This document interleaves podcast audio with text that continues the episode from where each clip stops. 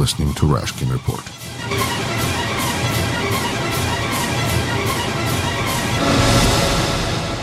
Добро пожаловать! Вы слушаете Рашкин Репорт. За микрофоном Юрий Рашкин. Друзья, сегодня к нам присоединяется опять независимая журналистка Ксения Кириллова, и мы обсудим, что же происходит с крайне левыми и с крайне правыми, и как они все завязаны на Кремле. Почему Кремль оказался в центре всех наших экстремистов. А, Ксения, добро пожаловать на программу. Э, спасибо, Юрий. Ну, не маленькая только поправка, я бы не сказала, что Кремль в центре, да, потому что все-таки я считаю, что Кремль ничего не создал, да, он эм, а не создал с нуля, я имею в виду. То есть он для использует того, чтобы в центре. Нужно, для того, чтобы создать что-то нужно, для того, чтобы в центре нужно что-то создать, ну почему же? Не я... обязательно, вот а, я и говорю, да, то есть, да. То есть, э, ну потому что когда, когда говорят, что Кремль в центре всего, такое чувство, что вот просто он всем управляет. Это не совсем так. Ну, у меня ощущение, есть... что они то финансируют, то, то дают э, как бы talking points, то, о чем э, стороны говорят. Они как бы они да, пытаются, пишут, да, пишут они пытаются речи тем и другим воспользоваться, воспользоваться теми противоречиями, которые э, существуют в американском обществе, безусловно. А, но противоречия уже существующие. Другое дело, что э, российские спецслужбы, конечно, мастерски их используют, раздувают и э, поддерживают контакты с этими группами, поддерживают по-разному, но тем не менее, да. Другое вы, дело, вы не считаете, что... что мы им даем слишком много чести, называя их так блестящими советские, э, российские секретные службы и так далее? Они, спецслужбы. Спецслужбы, они действительно такие блестящие, вы считаете? Они не или блестящие они просто, в плане... Или они просто играют, потому что никто больше не играет? А, смотрите, я не сказала, что они блестящие, в принципе, да. Я сказала, что они блестяще используют. Для того, чтобы быть блестящими, нужно еще соблюдать несколько, э, соответствовать нескольким условиям. Например, не оставлять следов. А они очень серьезно наследили, да. Э, то есть я не говорю, что они блестящие. Например, можно, чтобы быть блестящими, нужно что-то вот такое экстраординарное создать. Они не создали, они, в принципе, используют один и тот же шаблон. То есть они, блестя... они блестящие, как э, Путин написал Трампа, в том смысле, что он сверкает. Они могут професси- высокопрофессионально отработать в конкретных моментах, скажем так. Но они не являются блестящими во всем. А мне кажется, что Поэтому... они просто блестящие в том смысле, что они, они делают то, что никто другой не, не думал, кто-то будет делать. А они вдруг э, появились и стали что-то делать, и стали активно ну, участвовать. Ну, безусловно, их сила в том, что они, э, как говорил Геббельс, да, чем наглее ложь, тем больше в нее верят. То есть их сила, конечно, в том, что они просто разрушают все правила, все мыслимые и немыслимые нормы, что они воздействуют на, сам, на самых низменных инстинктах людей. То есть, конечно, их сила в подлости, да. То есть э, добро, добро проигрывает злу не потому, что оно глупее да, или слабее, а потому что оно просто не доходит до такого уровня подлости. Такого Карабаса-Барабаса мы еще не видели. А, мы видели на самом деле подобные вещи. И Россия это делает по всему миру и делает достаточно давно, но Америка оказалась просто к этим вещам, к сожалению, не готова. Ну, может быть, мы тогда поговорим, какие именно вещи? Ну, давайте. А мы всех напугали. Давайте попробуем. Вперед. Давайте, а то мы напугали всех, что российские спецслужбы страшны они или не страшны. Давайте, давайте вместе попробуем посмотрим, да, что у нас фактически есть и что российские спецслужбы привнесли в это. Наверное, начнем с того, что у нас есть независимо от э, российских спецслужб.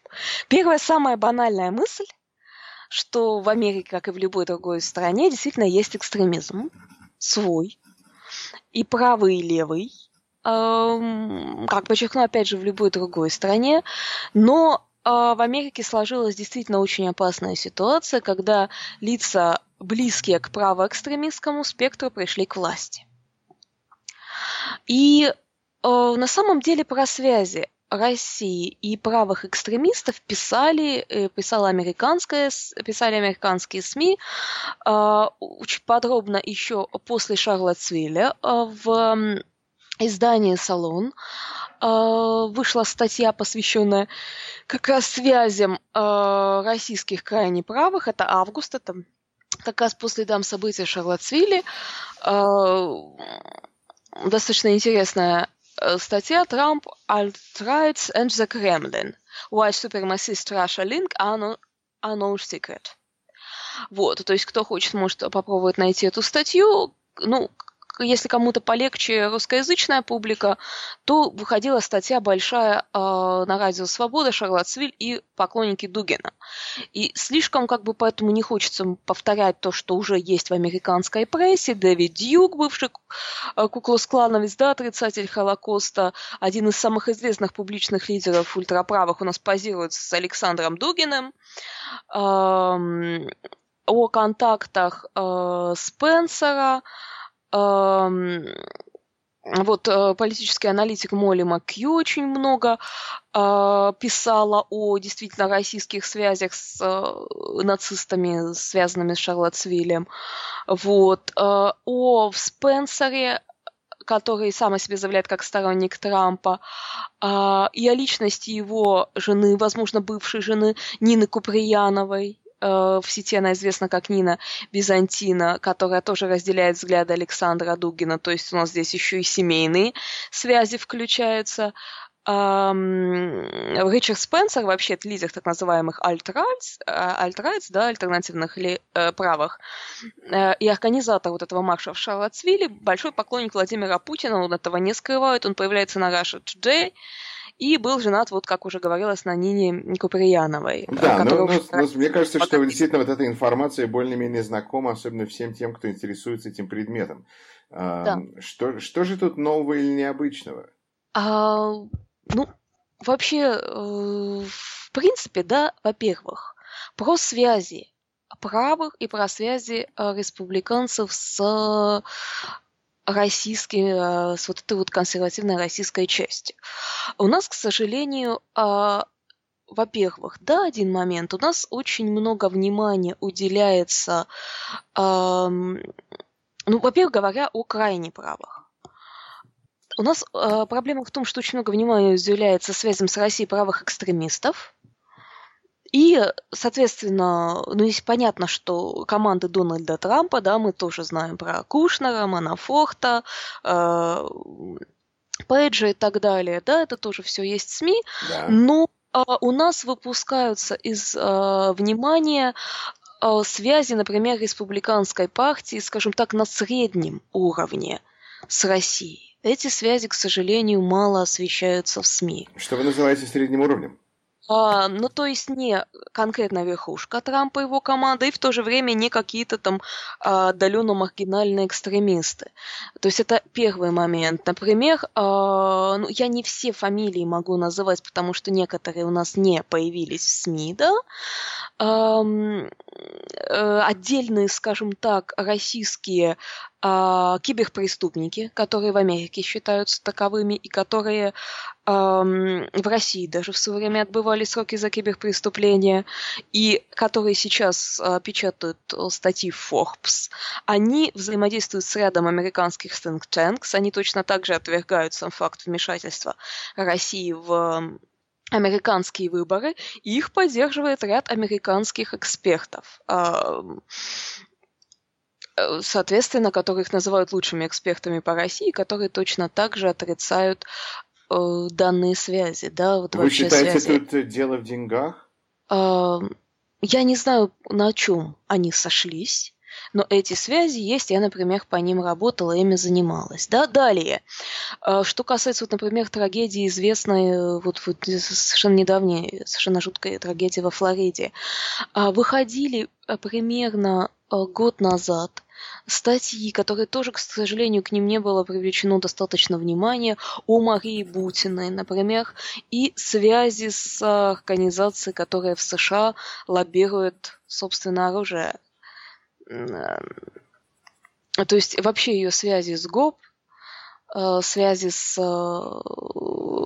лоббистами оружия и так далее. То есть вот потом ее фамилия вновь всплыла. И там, и, и в этой статье очень неплохо рассказаны связи, то есть связи с, э, с NRI, да, с э, лоббистами. Да. да, да, с, с, с лоббистами оружия, и как раз с рядом функционеров республиканской партии. Эти статьи Но, недавно... кстати, про НРА мы уже знаем, что, если не ошибаюсь, господин Турчак, который пожизненный член теперь этой организации, он туда перевел массу денег. И более того, он даже привозил да. массу людей из этой верхушки этой организации в Москву. Так что тут все, мне кажется, логично Нет, мы просто же суммировали. Это... Я же не говорю, что это будет какой-то супер эксклюзив, да? Нет, мы мы решили посмотреть, вижу... да, как, как, как взаимодействует с правыми э, и как с левыми. То есть вот... Э, Кажется, это проблем... сделано все на день... о деньгах. Все, да, то есть, во-первых... Угу, угу, совершенно верно. Да, да, то есть я хочу подвести итог-то какой, что Э, во-первых, э, с правыми взаимодействие идет не только с э, крайне правыми, да, с какими-то вот именно экстремистскими группами. Экстремистские группы, безусловно, связаны с Москвой, да, но еще понятно, что идет расследование связи команды Трампа с Москвой, где тоже очень много вскрывается вещей. Но еще и на уровне отдельных think tanks, может быть, мы помним статьи Андрея Пиантковского, который прямо указывал э, на Центр за National Interest, национальный интерес, да, Дмитрий Саймс, его контакты с Москвой. И тем более у этого центра есть контакты с российским олигархом Дерибаской, который теперь у нас благодаря Навальному прославился в очередной раз, и мы получили лишнее подтверждение его связи с российским правительством, хотя бы на уровне Сергея Приходько. То есть это определенный think tanks. Э, очень тоже рекомендую статью Пиантковского на эту тему, э, на тему Дмитрия Саймса. Он много об этом писал. Вот. Мне кажется, это что тут просто главное понимать... Мне, мне кажется, это... поскольку мы вроде согласны, что идеологии в России нет – Единственное, я не знаю, мне кажется, что идеологией можно назвать страх и деньги. Угу. Но, кроме этих, но кроме этих двух таких очень русских, э, российских, не российских, а российских пунктов, все остальные диалоги там вроде бы не присутствуют. Поэтому, когда мне кажется, что мы видим какого-то американца, есть, ну, неважно, если это политик или think tank, или лоббистская организация, которая заявляет, как они теперь прекрасно относятся к Путину и вообще почему мы так плохо к нему относимся, то это все замешано на каких-то долларах, и просто спонсор, так сказать, это их спонсор. Так же, как мне кажется, почему Трамп так отказывается плохое слово сказать о Владимире Владимировиче потому что там просто у них абсолютный договор. А, поэтому тут мне просто мне кажется, Юрий, самое, мне кажется, что это важно для людей понимать, хотя мне кажется, в общем-то, мы уже дошли до такой точки, что вроде бы все это и так понимают. И но, смотрите, не а, тут немножечко вы почти, почти полностью правы, почти стопроцентно, но... Я а, так рад. Том, 90, что... Я возьму 95, мне уже хорошо. 90, да, почти 99. Вот. Юрий, смотрите, а, единственный момент, да, идеологии в России нет. Это, к сожалению, не все американцы понимают, особенно те, кто говорит о Дугине. Дугина называют российским идеологом. Это, безусловно, ошибка.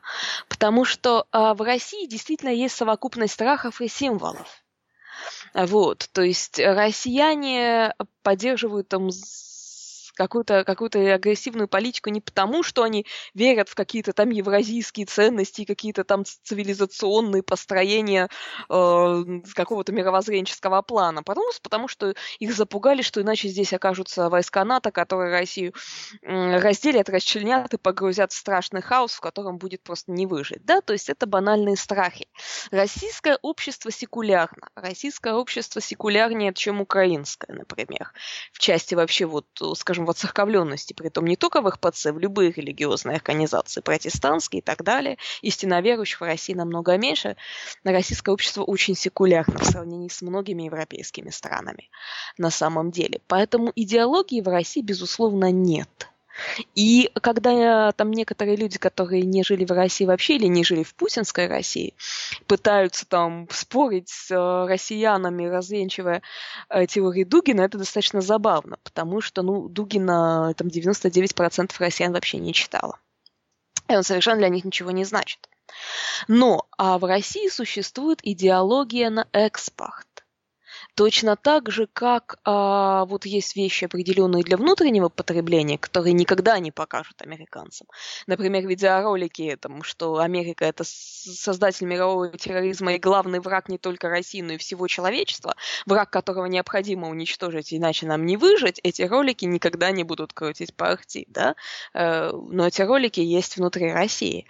То есть вот как есть вещи, безусловно, для внутреннего употребления, не предназначенные для внешнего, точно так же есть идеология, направленная вовне, как раз для разных экстремистов, не только американских, но и правых экстремистов, в общем-то, любых. Потому что а, ну вот смотрите, а, вот да, деньги безусловно, даже людям, которые работают на идеологическом начале, да, да, на идеологической основе с Россией, все равно все это спонсируется все равно туда вкладываются огромные деньги. Но есть, вот почему я сказала 99%, да, помимо денег есть маленькая группа, а, которая все-таки поддерживается и идеологически тоже. То есть э, крайне правые в разных странах, они в Россию верят вот в эту дугинскую идеологию. Ну, так же, как, деле... и, так же, как и крайне левые, которые рады, что есть какая-то альтернатива. А вот это с крайне левыми немножечко по-другому. С крайне, да, с крайне левыми немножечко по-другому, сейчас до них дойдем. Но вот смотрите, крайне правые это не только Дугин. Вообще а, работа на экспорт ведется по разным каналам. А, в Америке не очень знают РИСИ, Российский центр стратегических исследований, потому что его бывший директор Леонид Решетников специализировался на Балканах. Но именно РИСИ очень активно действует в Республике Сербской, которая часть Боснии и Герцеговины имеется в виду, в самой Сербии, в Черногории. Эм, потом, э, например, э, то есть вот э, организация «Заветники», да, она очень серьезно сотрудничает с заместителем Генсовета Единой России, депутат Госдумы Сергей Железняк. То есть есть определенная группа в Госдуме, которая вот поддерживает. Те же самое движение «Ночные волки», да, которое не очень развито в Америке но которая очень активно развита в Восточной Европе, в Сербии и так далее. Да? Ксения, вы знаете, а... я, вот, и тут, я вот слушаю вас и пытаюсь как бы понять, потому что, с одной стороны, я, я согласен с вами, конечно, что есть все-таки, так сказать, крайние такие, которые идеологически поддерживают Россию не просто из-за того, что им платят, но если бы им не платили, если бы Конечно. финансово не поддерживали, то вся эта идеология бы развалилась. Я вам так и сказала, деньги всегда, даже с теми, кто на идейной основе, я так и сказала, всегда это финансируется, всегда есть деньги. Но просто есть люди, у которых не только деньги, да. То есть э, это агентство Newsfront, которое тоже, безусловно, финансируется из Москвы, которое поддерживает там и Глазев, э, лично Сергей Глазев, вот. Э, то есть агентство Newsfront, оно работает не только по Украине и Донбассу, но также работает по той же самой Сербии, Черногории, да, другим балканским странам. Естественно, Россия финансирует и сербских радикалов. Вспомним э, депутата Бабакова, который у нас засветился во Франции с Липен, да, и Ксения, э, тогда, тогда скажите мне, который... Ксения, ваш опыт как журналист и ваши исследования, расследования по этому поводу – как вы считаете, кто же все-таки опасней? Опаснее те кто, те, кто просто получают деньги, и эти деньги отрабатывают, так сказать, наемники, или опаснее те, кто э, верит в эту идею, и при этом эта вера финансируется из Кремля? А, на самом деле опаснее те, у кого больше возможностей принести деструктив в общество. Здесь нельзя четко сказать, а, это не определяется по уровню идеологии или э, уровню финансирования. Потому что, смотрите, почему крайне правые опаснее крайне левых? Вот здесь в США, да?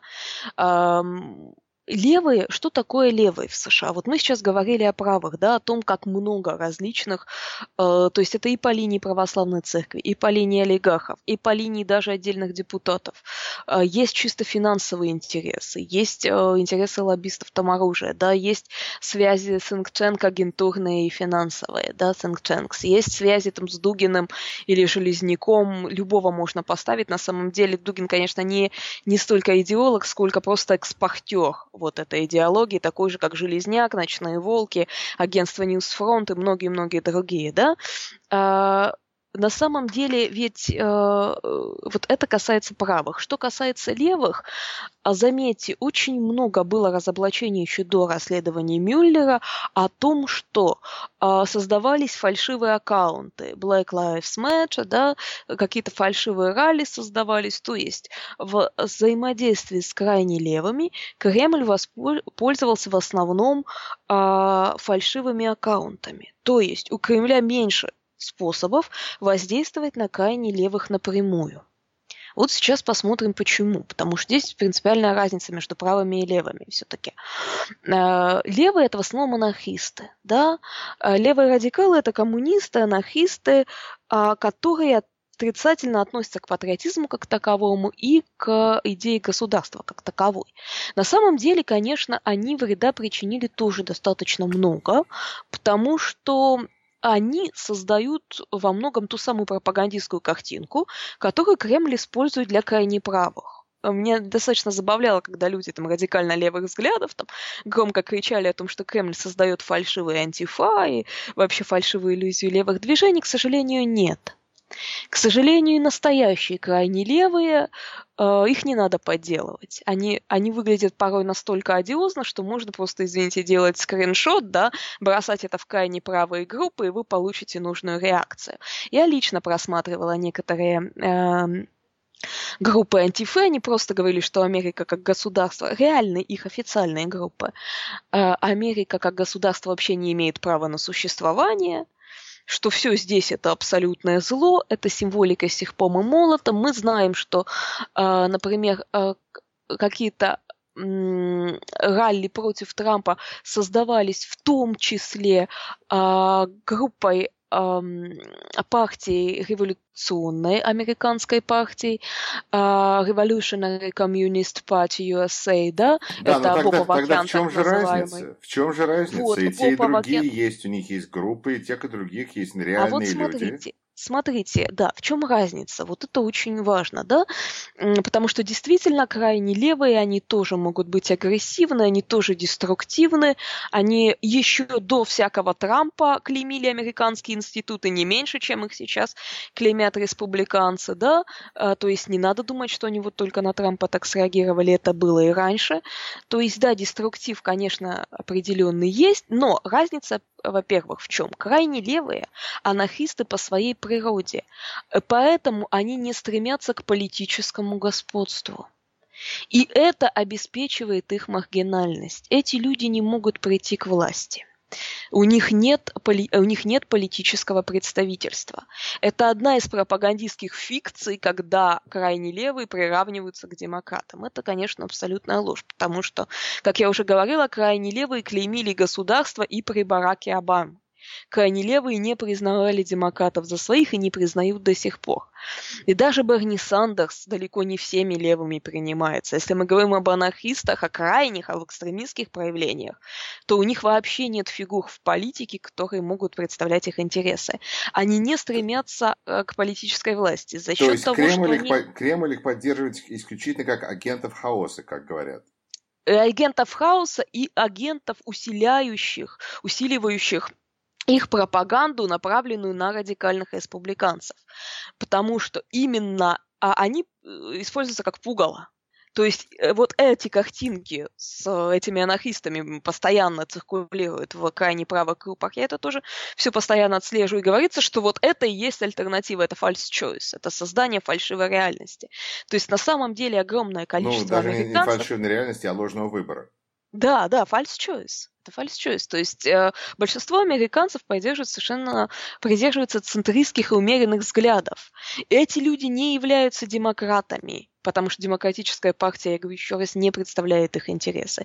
Эти люди не являются большинством. То большинство, которое протестует против Трампа, там э, самый большой процент составляют люди совершенно иных взглядов, да, то есть это, это постоянная подмена понятия, это постоянная подмена символов. Тем не менее, эти люди, они используются, потому что я говорю, иногда, там даже не надо ничего придумывать, там важно, можно просто цитировать то, что есть. Но они не так опасны, я их не защищаю, я не говорю, что экстремизм это хорошо, но они не так опасны, во-первых, потому что они, еще раз говорю, они не стремятся прийти к власти. Во-вторых, они маргинальны за счет своей идеологии, поскольку а, анархизм не принимается общественным большинством. Они не способны, это важный момент, не способны мимикрировать под государственность.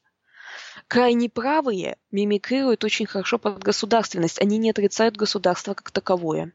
Они активны в политике. Они лезут в политику, но они предпочитают только один тип государства – диктатура. То есть они, как и левые, это их объединяет, они ненавидят и клеймят американские институты. Но если левые предлагают идею хаоса и анархии или коммунизма, утопию вместо этого, что ну непопулярно и никогда не будет популярно в, за, в западном обществе, никогда не наберет большинства, то есть они обречены быть маргинальной силой, то крайне правые предлагают как следствие диктатуру. И Хорошо. при этом они эмигрируют под государственность, полностью под патриотизм, они эксплуатируют патриотическую сим... Э, риторику и символику, они активны в политике, и именно поэтому они опаснее. Вот вы до этого спросили, кто опаснее, а, те, кто за идею или те, кто финансируется. Неважно, понимаете, опаснее те, кто могут прийти к власти. Знаете, Неважно, все-таки, все-таки тут, или и, нет. И тут я вижу, кстати, вот я вот слушаю вас, Ксения, и хочу напомнить слушателям, что вы слушаете Рашкин Репорт, подписывайтесь на наш подкаст, а, Facebook и так далее и тому подобное, а, как, как полагается, YouTube. Э, SoundCloud. Э, вот. А гость наш сегодня Ксения Кириллова, независимый журналист, и мы обсуждаем э, крайне левых и крайне правых экстремистов и как они связаны с Кремлем. Так вот, в этом диапазоне опасности я тогда, насколько я вас понимаю, Ксения, если я вас понимаю правильно, в самом низу этого, так сказать, э, в начале этого диапазона у нас крайне левые, потому что это анархисты, которые не будут никогда приняты об, обществом. После этого идут крайне правые, которые принимают, они хотят участвовать в этой игре, но они все равно крайне правые, и поэтому их э, не принимает общество в большинстве. И после этого идут как бы мейнстрим, главные правые, которые действительно, э, так сказать, они, и они выглядят вполне съедобно, и они говорят вещи, которые вроде бы много людей могут поддержать. То есть это я правильно понимаю диапазон? Это мой первый вопрос. А второй тогда, где, как туда вписываются центральные левые? Они что, как бы не, не попадают под этот зонтик Кремля, или они как-то по-другому, как вы там считаете, там находятся? Видите, тут очень трудно разделить. Вот вы выделяете, например, просто правых, да, и крайне правых, но проблема в том американского общества сегодня, я бы их не разделяла так жестко, потому что проблема в том, что мейнстрим смещается. Что как раз то, что происходит сейчас, это фактически приход к власти, если не самих крайне правых, то их лоббистов. То людям, которые в этом спектре ближе к ним – вот поэтому, когда я говорю крайне правый, я включаю широкий список, практически включая самого Трампа. Потому что вот э, в, в самих крайне правых, да, в, в их понимании, в их сознании, в общем-то, заложен культ государственности в фашистском, да, ее варианте. То есть для вас не а, существует мейнстрим э, республиканцев, я не знаю, всякие Чак Грэсли или даже Маккейн. Вы считаете, что просто есть... Э, Они не мейнстрим уже. Вот в чем проблема. Выходила очень хорошая статья, к сожалению, не помню. уже маргинал с вашей точки зрения. А выходила очень хорошая статья кого-то из бывших республиканцев, и книга, он написал книгу, но я читала в виде статьи там покороче, где он очень-очень подробно расписывал, как смещалось среднее значение от умеренно правого, вот до крайне правого. То есть как республиканцы превращались в то, что они превращаются. Я не говорю, что эти люди не существуют, что этих людей не существует или что они маргиналы, да? Но смотрите, мы уже говорили о Эвене Макмулине и новом консервативном движении. То есть люди умеренных взглядов покидают республиканскую партию. Кто-то идет на компромиссы, кто-то в меньшинстве. Вот та республиканская партия, которая поддерживает Трампа и его пропаганду, которая принимает меморандум Нуниса, которая э, вот сейчас, в общем-то, занимает Белый дом, я не назову их мейнстримом или там людьми умеренных взглядов, там, умеренными республиканцами. Это как раз ближе уже к правому экстремизму. То есть умеренных республиканцев уже съели? Съедают, да, да. Да, конечно, республиканская партия очень изменилась. Я же отслеживаю даже вот рядовых республиканцев, которые э, так поддерживают хорошо, тогда, Трампа. Тогда вернемся к теме нашего разговора. Кого же тогда Кремль не поддерживает, с вашей точки зрения? Они вроде решили побросать деньгами везде. Или они... они решили побросать деньгами везде. говорю, просто они действуют по-разному. Если с э, республиканским, да, с правым экстремизмом, это еще раз, я не говорю, что вот э, Белый дом это прямо воплощение права экстремизма. Понятно, что между фашистующей группировкой со свастикой и политиками в пинжаках есть разница. Да, но да? такое я ощущение, что говорю, они все собирают деньги в одной сберкассе. Да, да, и главное то, что э, мы же говорим о спектре, мы говорим, спектр смещается в эту сторону. Мы не говорим, что он четко вот на одном вот том конце в одной точке, но он смещается. Точно тот же самый процесс я наблюдала в России, в той же самой православной церкви, например. А, тот же самый Дугин, в конце концов. Дугин же это не только идеология на экспорт. Он не популярен в России, но он популярен внутри, например, а, религиозных радикальных групп в России. Другое дело, что этих групп не так много, как кажется что российский обыватель, обычный человек, он в эти группы не входит. Но, естественно, эти группы существуют не только вовне, но и внутри России. Многие из них националисты, поехавшие воевать на Донбасс, да, и так далее. То есть, и вот, например, а, внутри той же самой русской православной церкви сейчас вот эти ура-патриотические националистские группы доминируют. А я помню время, когда эти группы были крайне маргинальны внутри самой РПЦ даже, да, когда, например, там э, последователи Александра Меня были популярны э, в РПЦ, такие вот либеральные православные диссиденты, те, кто возрождал дал веру после гонений, это совершенно иные люди, совершенно другая идеология. Вот, то есть мейнстрим меняется. То, что там еще вчера было маргинальным, выходит мейнстрим. А республиканская партия радикализуется безусловно. И отдельные э, люди, поддерживающие Трампа, вот то, что мы говорили про деградацию, да, эта деградация, радикализация, она и по ним видна. Даже вот в течение последних лет это очень ярко видно. То есть, конечно, э, то есть но еще раз говорю, это было ожидаемо, поскольку правый экстремизм как таковой, он всегда стремился ввести своих последователей во власть. Ну, И Ксения. в конце концов он этого добился. А что касается левого, здесь сложнее. У Кремля нет идеологии на экспорт. И да, или да, внутренняя идеология, левому, даже... левому экстремизму. Да, но левому даже левому экстремизму и не нужна идеология из России, у них своих хватает. Конечно, идей. у них хватает Поэтому... своих да, поэтому Главный. давайте, Ксения, вопрос, как бы, чтобы как бы закончить этот э, разговор в каком-то, так сказать, э, э, резонном, какой, так сказать, сделать вывод из этого всего. Как вы считаете, чем это может закончиться? К чему это все идет с вашей точки зрения? Вы считаете, что Кремль захватит нас полностью, и мы будем просто такими зомби Кремля? Или вы считаете, Нет. что в какой-то момент вот, кстати, это все развалится? Да. Предыдущий вопрос по левым, да? Может быть, я там слишком затянула. Крайне левые, с ними Кремль, безусловно, тоже взаимодействует. Э, взаимодействует с различными группами, в том числе умеренно левыми, но и крайне левыми, но в основном под чужими флагами.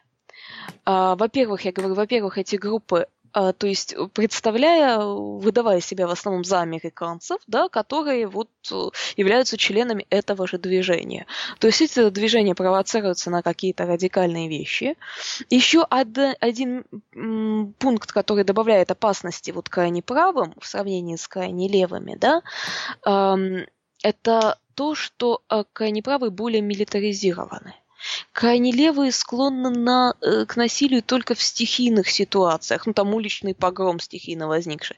Они этому не тренируются. Крайне правые группы это очень часто милитаристские группы, которые тренируются стрелять, которых действительно культ ношения оружия. Это очень милитаристские группы. Государственно ориентированные, ориентированные на диктатуру, э, которые напрямую получают из России финансирование и поддерживают связи с Россией, то есть ими легче управлять. Они организованы цивилизованней, они милитаризированней, они используют патриотическую риторику и мимикрируют под государственность. Подводя итог, конечно, они опасны. Крайне левые, еще раз говорю, нужны для создания пропагандистской картинки. И сейчас на фоне Э, того вот постоянного раскола, который Трамп вносит в общество, оскорбляя там отдельные группы людей, э, разрушая американские институты и так далее. На фоне этого, конечно, активизируется левый протест, поэтому он активизируется стихийно. Активизируется вообще протест, и крайне левый в том числе. И Америк... э, россияне пробуют перебросить некоторых своих агентов с, край... Э, с крайне правого спектра на крайне левый. Но самый яркий, наверное, пример, по которому я лично работала год назад, это э, пример сепаратиста Маринелли Луис Маринелли был лидером движения Call Exit э, за выход Калифорнии и э, поддерживал очень тесные связи не только с Россией, но и со своими коллегами из Техаса. И, в общем-то, он был против ЛГБТ, он абсолютно был э, такой про абсолютно человек правых взглядов якобы, он э, выступал на на акции на Russia Today, и в том числе э, прямо говорил, что Россия это его новый дом, э, жил какое-то время в Екатеринбурге, потом вернулся в США, пытался опять э, рас, раскачать каким-то образом ситуацию. Самое смешное с Маринелли что? Что вот когда победил Трамп, понятно стало, что в Калифорнии наиболее сильные антитрамповские настроения, и невозможно быть лидером за выход Калифорнии, будучи правым и Маринелли очень быстро перебросили на левый фронт. Он признал э, все свои взгляды предыдущие ошибочными. Он якобы раскаялся в том, что вот он преследовал ЛГБТ. Он заявил, что он э, категорически против Трампа, но а при этом, э, что отношения с Россией все-таки нужно налаживать.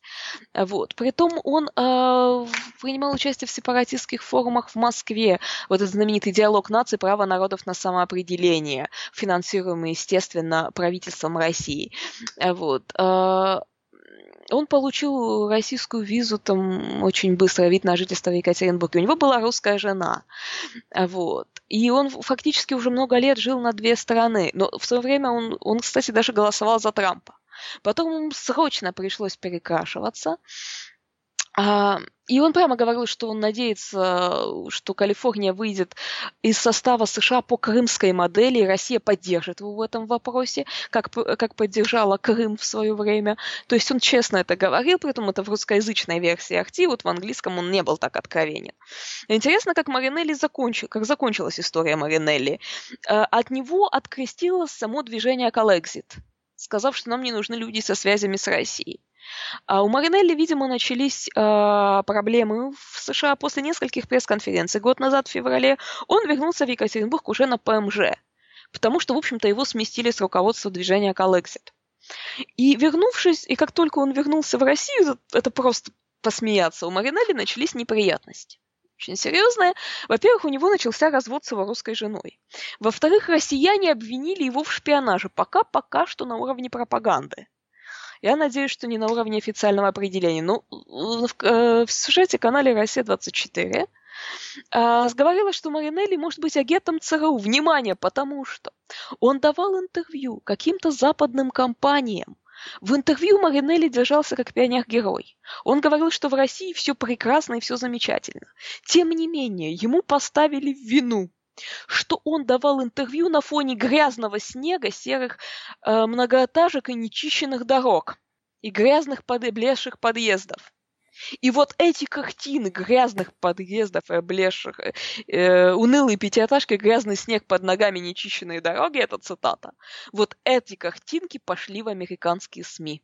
Ну, учитывая, а что значит... в России именно даже все новости работают под правильно выстроенную картинку, я считаю, что они просто посмотрели на это и решили, что это просто предательство. Потому это что, предательство. Потому что так приличные люди себя не ведут. Не, не ведут. А Маринелли была объявлена агентом ЦРУ. Да еще сказали, что поселился в Екатеринбурге, это белоленточный город. Давал интервью западным компаниям, да еще на уровне, э, на фоне, значит, грязного снега.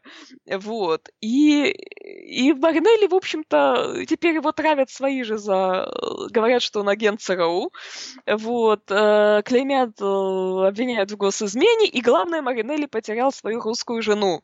То есть, видимо, после того, как он стал не нужен, она получила новое задание. Вот. Но это вот к вопросу о том, как заканчивают российские агенты. К сожалению, американские СМИ не отследили, чем закончилась история Маринелли, потому что она была только в русскоязычных СМИ, а жаль, потому что это, конечно, очень яркий пример. Но это еще пример того, что напрямую взаимодействовать с левыми у Кремля не получается. Они вот попробовали так вот очень э, грубо сделать, да, перебросить человека из правого спектра в левый спектр, это не сработало, в конце концов. То есть, да, для того, чтобы взаимодействовать с левыми, им приходится выступать под чужим флагом в основном. Что касается вот последнего вопроса, да, к чему же все это приведет, То есть, э, да, конечно, правый экстремизм опаснее и страшнее. Еще раз говорю, потому что он пытается выстроить, он пытается захватить государство и выстроить э, вот именно такого диктаторского типа государства и разрушает американские институты сверху, а не снизу, как крайне левая. Вот. Но проблема в том, что э, когда к власти приходят крайне правые, то есть когда правый экстремизм добирается до власти. Это то, что мы наблюдаем сейчас. Естественно, это приводит к росту экстремизма и левого тоже. Левым-то ведь, в общем-то, крайне левым Трамп это не столько трагедия, сколько даже радость. Потому что я слышала, что многие говорили, ну мы же говорили, что государство фашистское. Так и оказалось. Люди просто некоторые счастливы от своей правоты. Они государство ненавидели всегда, а теперь повод есть. Поэтому страдают больше всего ведь люди умеренных взглядов, страдают больше всего как раз центристы. Потому что пропаганде они невыгодны. Российской пропаганде крайне правой, крайне левой они невыгодны никому. Их стараются не замечать, их стараются вытеснять. Их клеймят э, теми, кем они не являются. То есть э, крайне левые вешают на них ярлык фашистов, а крайне правые кричат, что это леваки там, и так далее. Э, что неправда абсолютно, да. И они до сих пор в большинстве, но больше всего страдают американские институты, потому что э, их клеймят, опять же, с двух сторон. Их всегда ненавидели крайне левые, ненавидят их до сих пор. Но те, которые были а, всегда их базой поддержки основной, да, республиканцы, которые, казалось, всегда громче всех кричали о своем патриотизме, теперь как раз предали тех, кто защищает эту страну. И база поддержки американских институтов, как раз тех, которые мешают этой стране превратиться в диктатуру, которые еще сдерживают вот этот трампокалипсис, база поддержки этих институтов катастрофически сужается потому что, ну, левые не признают свои ошибки, они, они кричат, что они были правы, вот, вот то и получили. И, конечно, они не Вы считаете, никак... что институты выстоят или нет? Я не знаю. Я не знаю, потому что ситуация действительно крайне опасна. Потому что говорю, левые совершенно не признают и никогда не признают, что во многом поспособствовали приходу Трампа э, к власти, потому что они так против него боролись, что они просто давали э, российской пропаганде нужную картинку, которую российская пропаганда многократно усиливала и транслировала правым, и теперь правые ее используют. Ну, я даже не говорю а... о тем, кто, за тех, кто проголосовал за Джилл, за Джилл Стайн, но это... Да, да. А, ну, который хорошо. тоже имеет связи с Кремлем. Обязательно. Поэтому ситуация, ситуация, конечно, очень опасна. Но важно понимать, что да, Кремль разжигает с обеих сторон. Да, не надо обелять э, левых экстремистов, нужно понять, что они, конечно, тоже вносят свой деструктивный вклад в это во все и говорить, что они там совершенно не виноваты, их подделали. Нет, их не подделали, они, они такие и есть, к сожалению. Но их процент до сих пор не так уж и велик, да. А основная основная, основная проблема, что у нас все внимание приковывается к экстремистам, к идеологии на экспорт, вот каким-то этим шумным вещам, и за счет этого от, э, совершенно не имеют голоса реальные умеренные силы. Совершенно э, не развита борьба вот с этими пропагандистскими клише. А на самом деле и крайне правые, и крайне левые, они выгодны Кремлю. Но я еще раз говорю, на данный момент, если говорить, что опаснее для страны, опаснее, безусловно, крайне правые. Очень трудно работать с людьми под чужим флагом. То есть, да, ими можно пользоваться, но количество каналов связи, оно все равно ограничено. Э, возможность влияния все равно ограничена. Маринелли, он вообще вернулся в Екатеринбург и сидит там теперь. Вот не получилось у Маринелли. Ограничено количество влияния, э, процент влияния под чужим флагом. А под э, а напрямую контакт, это еще не только я говорю, экстремистские формы а все существующими микре под государство, милитаризм, диктаторские замашки, присутствие в политическом спектре, активное участие в политике, государственничество, это все делает крайне правых более опасными, потому что они не пыт... разрушить государство невозможно, государство всегда будет существовать. Они пытаются мимикрировать под государство, они пытаются подменить его собой. Ну что Существующее государство подменить своим. Это самое опасное. А левый, к сожалению, своим вот этой неумной деятельностью лишь подкидывают, подливают масло в огонь. Ну что ж, Ксения Кириллова, независимый журналист. Большое спасибо вам за участие в Рашкин Репорт. Будем наблюдать, смотреть, что происходит э, с надеждой и надеяться. Я, я выбираю надеяться на лучшее. Я э, тоже очень хочу. Да, и uh, удачи нам всем. Спасибо. Все хорошо. You're listening to Rashkin Report.